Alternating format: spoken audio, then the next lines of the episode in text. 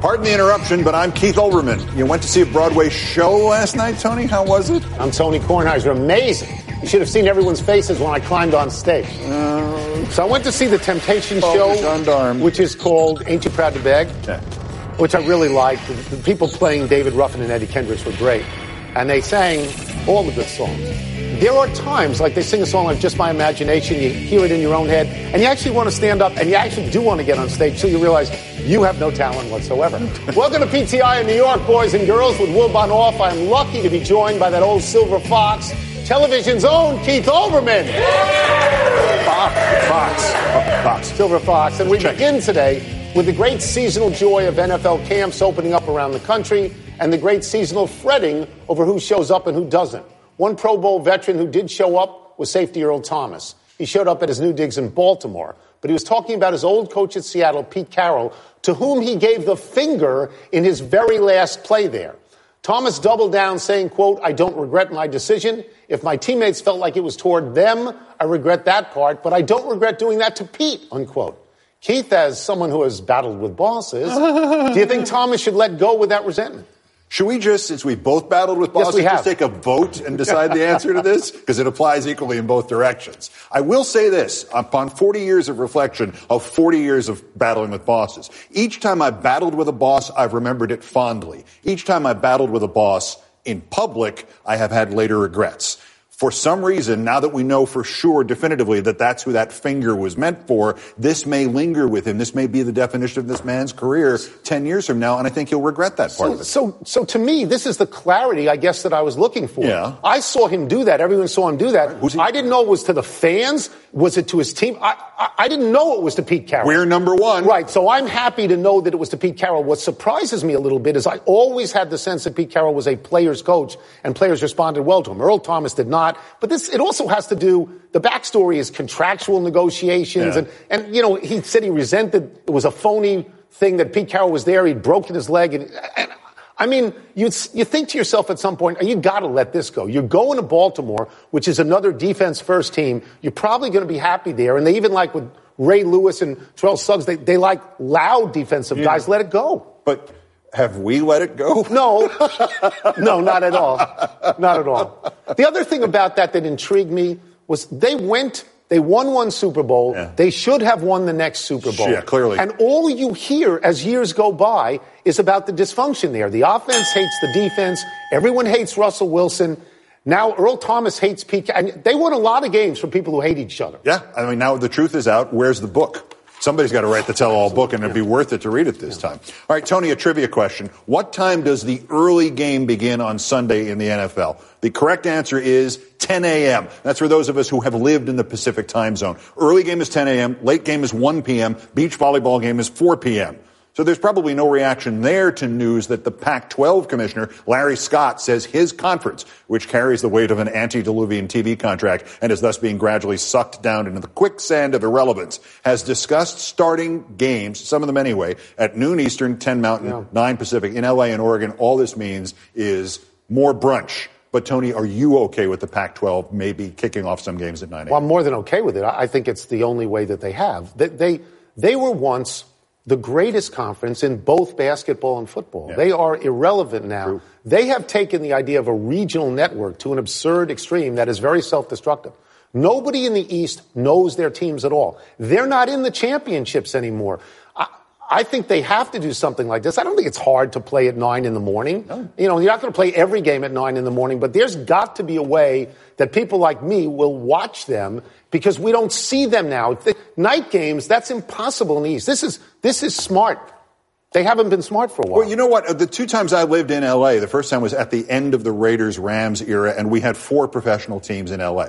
The other, the Raiders and Rams, and SC and, and UCLA. Yeah. And then later, when I came back, the Raiders and Rams weren't back there, and it was just UCLA and USC, and that was that was football in the second largest market. That the dominance of that and the dominance historically of college football just in LA should be enough to carry the TV ratings and thus the influence of the whole conference. Because if you remember, the NFL used to be kept out of Los Angeles because the Coliseum Commission didn't want the LA Coliseum sullied by the presence of a pro football team. College football is L.A. and backwards Always and forwards, and there's your starting point. If you get them to watch, and you get them to watch over brunch, they can have a you know margarita or something else and have a good time. So, I, I mean, you mentioned Larry Scott. Is that the guy's Yeah, name? Larry Scott. Like, I didn't know who he was, but I don't think he's doing a particularly good job because UCLA basketball and USC football and the Arizona teams Really? in both sports and Oregon. Oregon and Oregon State. They are never in the national spotlight. You have to do something to get your teams noticed and they have to be watched.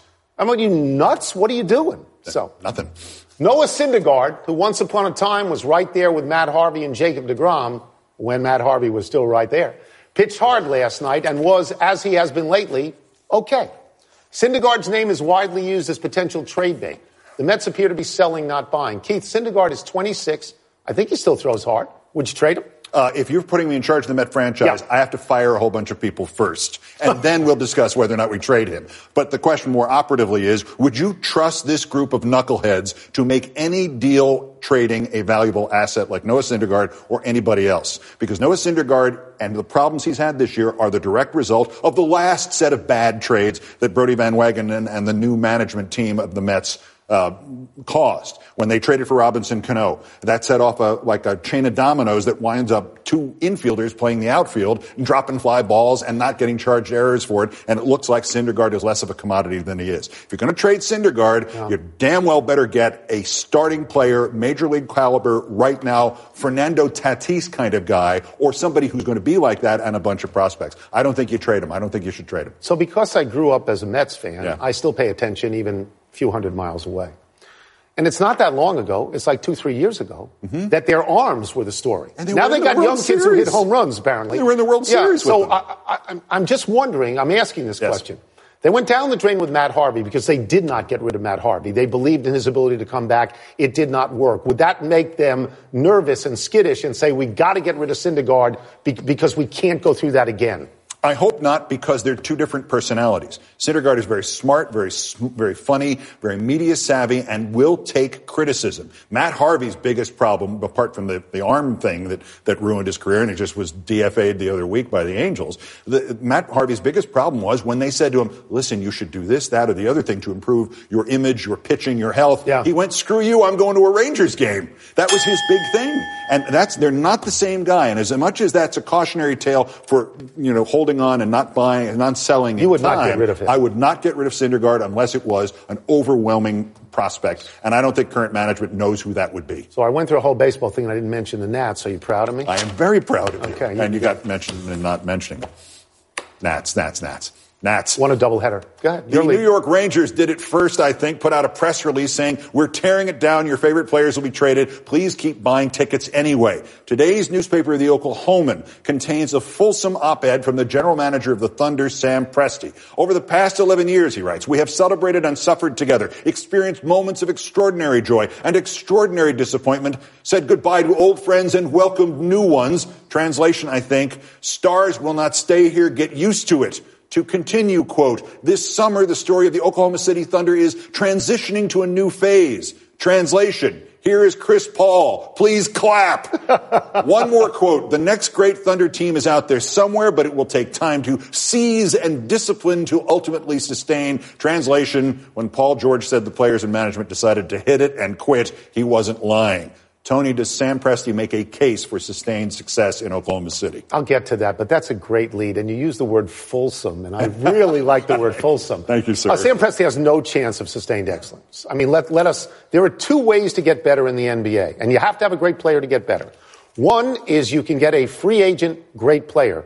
That's not going to happen in Oklahoma City. Two is you can draft well, and they drafted well. And they have had in the last five, six years, they've had James Harden, they've had Serge Ibaka, they've had Kevin Durant, they've had Russell Westbrook, they've had Paul George, and what they all have in common is they don't have them anymore. Yep. And they're not, and if you draft well, then that guy leaves when he becomes a free agent. I'm, if I'm in Milwaukee, I'm worried about Antetokounmpo. I don't know how long he's going to stay when he finally becomes a free agent. So, so what Sam Presti is doing is sort of running around the central issue here, which is that small markets have no chance in the NBA. Who just got rich? Los Angeles, New York, Boston, Houston, Miami. Uh, nobody is going to Oklahoma City, so I, I don't know how you, you can get better for a short period of, period Right. of time by drafting well, but you can't hold it. Salary cap permits franchises like Oklahoma City to stay in business. It does not mean you're going to break the Yogi Berra construction, which is if people don't want to go there, you can't stop them. Well, that's well, Yogi was always ahead of his time in that regard. But it's the Paul George thing is so irritating to me. I watched him on television say that he and Russell Westbrook decided it was time to pull the plug. Yeah. So they're running the, they're running that team. They're running that decided team. after one year into a four year contract it was time to pull the plug, and, and this is applauded. Contract is a suggestion, Tony. Well, it's- it's not Well, you and I have both had, it, uh, Yeah. that attitude, certainly. Katie Ledecky, the world's best swimmer, got her second silver medal at the World Championships today. This one courtesy of a second place finish to Australia in the 4 by 200 meter relay. Ledecky had come to these championships seeking five gold medals, but a mysterious illness characterized by dehydration has caused her to miss two races and underperform in two others. Her last event is tomorrow. It is her signature event, the 800 meters. Keith, how important is it that Ledecky swim in that? It is not important. Get her out of the pool if she will not do it voluntarily. Drain the pool, keep her from swimming because the athlete may know their body the best, but they'll also be the best at lying about whether or not they're in good shape. The quotes give it away. I almost stopped and got out. That was Monday, right? Right. I'm not myself. That was Monday. Now today she, she swims. That went a lot better than I expected, meaning she thought it was going to be another physical problem for her. And the description of her as slightly pale. My conclusion here is she is not suffering from having gone in the pool half an hour after eating lunch. Yeah, It- yeah. it- this seems like uh, not just a question of how is she going to do? Is she going to improve on her world record? Is she going to win? How is she going to prepare for the Olympics? This sounds like a health crisis in the making that could be averted by some rest at this time. So I'm going to agree and disagree to, with Please. certain points of this. It's not important because the World Championships are not important. The Olympics are important. Only people in swimming know that this event is even going on, and everybody else knows when the Olympics go on. But I will say this as someone who has followed her career. She's local for me. I know her. Um, this feels like the first crisis in her life. Yeah. She has won everything to this point. This feels like mortality for swimmers. She's 22 years old, which used to be ancient, but she's a professional swimmer now, so she's going to keep swimming. I think if she gets in the water and she wins, it, it, it feels like vindication and a reprieve. And I think if she gets in the water and she loses, she goes, you know what? I was sick. I'll be better for the Olympics. I- I'm wondering if it's not important to her, actually, to get in this time and see how she does. Is this Kevin Durant in the pool?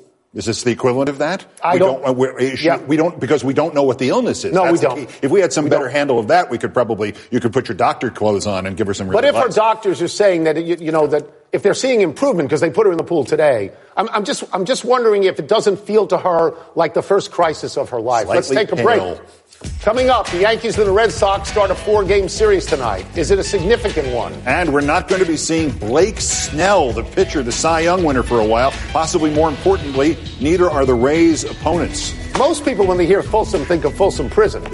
but you used it in the correct way. Overdone, I believe, is the is the synonym, is it not? Let's consider the secret life of the innermost nesting doll. Living most of her life in the dark, inside the other nesting dolls, she has plenty of time to think, if she could. Sadly, she has no brain. However, when an innermost nesting doll hears that Geico not only saves people money, but also has been providing great service for over 75 years, she thinks it's obvious you should switch. Because yes, switching to Geico is a no-brainer. Pity the innermost nesting doll and her lot in life.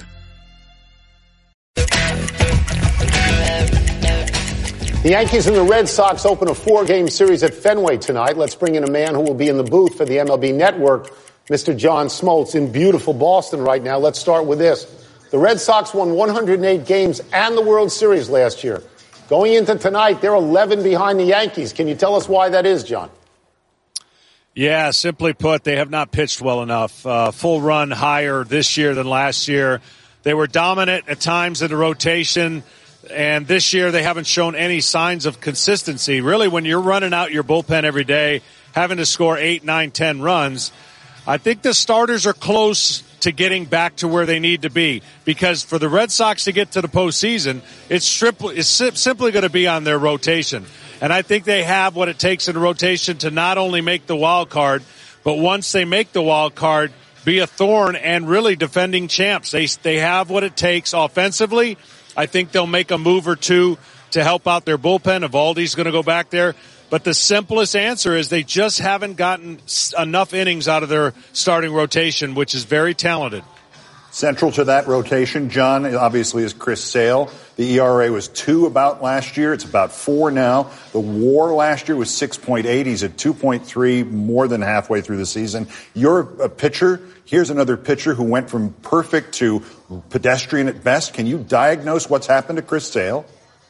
Well, I think a combination of, of what he went through last year and then getting off to a little bit of a slow start, getting connected with his mechanics. I know with Chris Sale, he's got the thorn of always being dominant.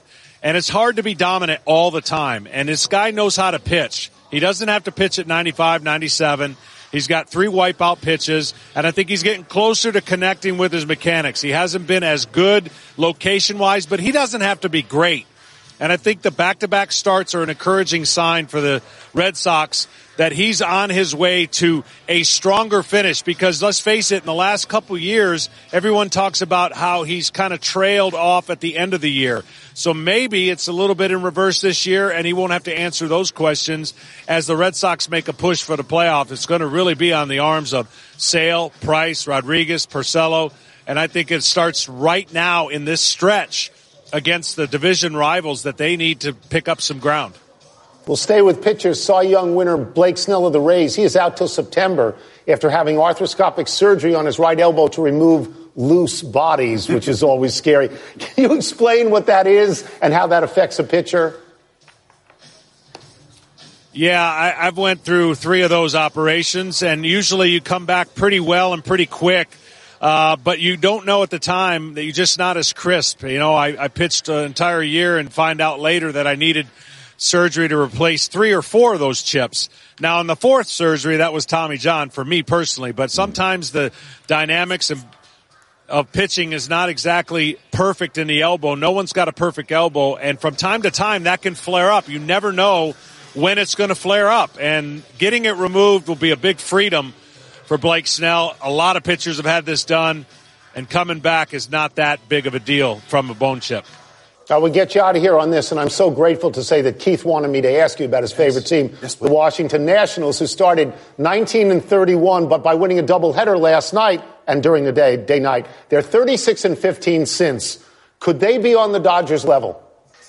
Uh, they could. Uh, and let me tell you why. I mean, a month and a half ago, I said the Washington Nationals are not done, and they're not going to be trading a bunch of their players. They have too good of a starting rotation. The opposite of what's going on here in Boston is what's going on in Washington. That's why they've had the resurgence. Their top three guys are as good as anybody in the National League, can match up with anybody. Their offensive stays healthy. He's got a lot of flexibility. The only question's been their bullpen, and it seemed to have settled down a little bit. That's going to be the race we thought it was going to be in the beginning of the year in the National League East. It's going to get tight, and whoever can pull a trigger and make a trade, that's going to be a difference maker. And of course, the Atlanta Braves hold the advantage right now, but if they stay pat, it's going to be difficult for them to hold off the charging Washington Nationals with their starting rotation. Oh, I love to hear the charging Washington Nationals. Thank you, John. Thank you. John. My pleasure. You can catch John calling the Yankees and Red Sox at 7 p.m. tonight and tomorrow on the MLB Network. We're going to take one last break, but still to come. Odell Beckham Jr. makes his Browns training camp debut. And the Cowboys leave for Oxnard, but Ezekiel Elliott is not on the plane. Loose bodies. Loose bodies. I, I would not want a diagnosis came back. Tony, you, you have a loose union, They're union organizers in your elbow. Just don't want to have that. Floating bodies. bodies. It's not as technical as I. Happy time, people. Happy 24th birthday, Alvin Kamara. The Saints running back was second in the NFL in rushing touchdowns last season with 14. In only two seasons, Kamara has produced 31 touchdowns for the offense happy Saints. Kamara's in camp but the Saints' best wide receiver, Michael Thomas, is not. Keith, the Saints have missed out on the Super Bowl the last two years as a result of a horrifying last minute touchdown allowed to Minnesota and a catastrophic no call pass interference against the Rams. If not for bad luck, the Saints would have no luck at all. It's not bad luck. Bad luck is getting Alvin Kamara in the fantasy draft for a dollar and then cutting him in week three, which is what I did. That's bad luck. No, that's dumb. That's dumb luck. That's just dumb. That's just dumb. Not so happy anniversary, Zach Borenstein. On this day two years ago, The then Reno Aces outfielder miscalculated this fly ball and had the ball bounce off his head and 30 feet over the fence for a three run homer. This, of course, recalls the most famous major league play of this type a fly ball bouncing off then Rangers outfielder Jose Canseco's head and over the wall for a home run. Keith, do you remember that one at all? I have no memory of it whatsoever. I don't even know what happened to some of the memorabilia from it. It's not anywhere that I know whatsoever. That's the hat. That's the hat. Unbelievable. And it was it covered a completely empty head. You see the see the echo in there left over from his thoughts? That's fantastic. Happy trails, Cody Bellinger.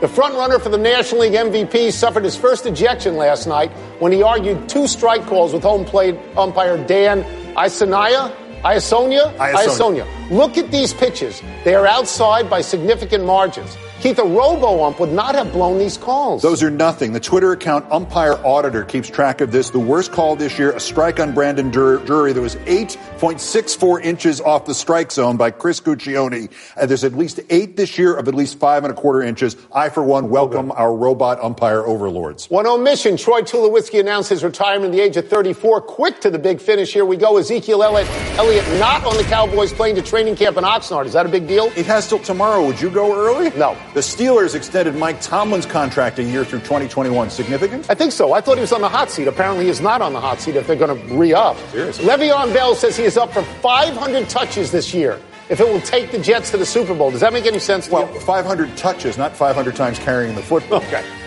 Uh, Odell Beckham Jr. made his training camp debut with the Browns. Are you excited? Yeah, he, he made two catches that were spectacular. Look, he's wearying. It's hard, but he is a great player. Last one, Paul Goldschmidt of the Cardinals, home in for the fourth straight game today. Are you impressed by that? Yeah, because they're 11 of 13 they've won, and he was hitting 250 with 50, uh, 1.5 WAR so far. They could run away with that division. Is that right? We're out of time. We'll try and do better the next time, and I'm Tony Kornheiser. And I'm Keith Olbermann. You can get the PTI podcast on the ESPN app or Apple Podcasts. Good night, Canada. I'm going to Come From Away, which is a Canadian show.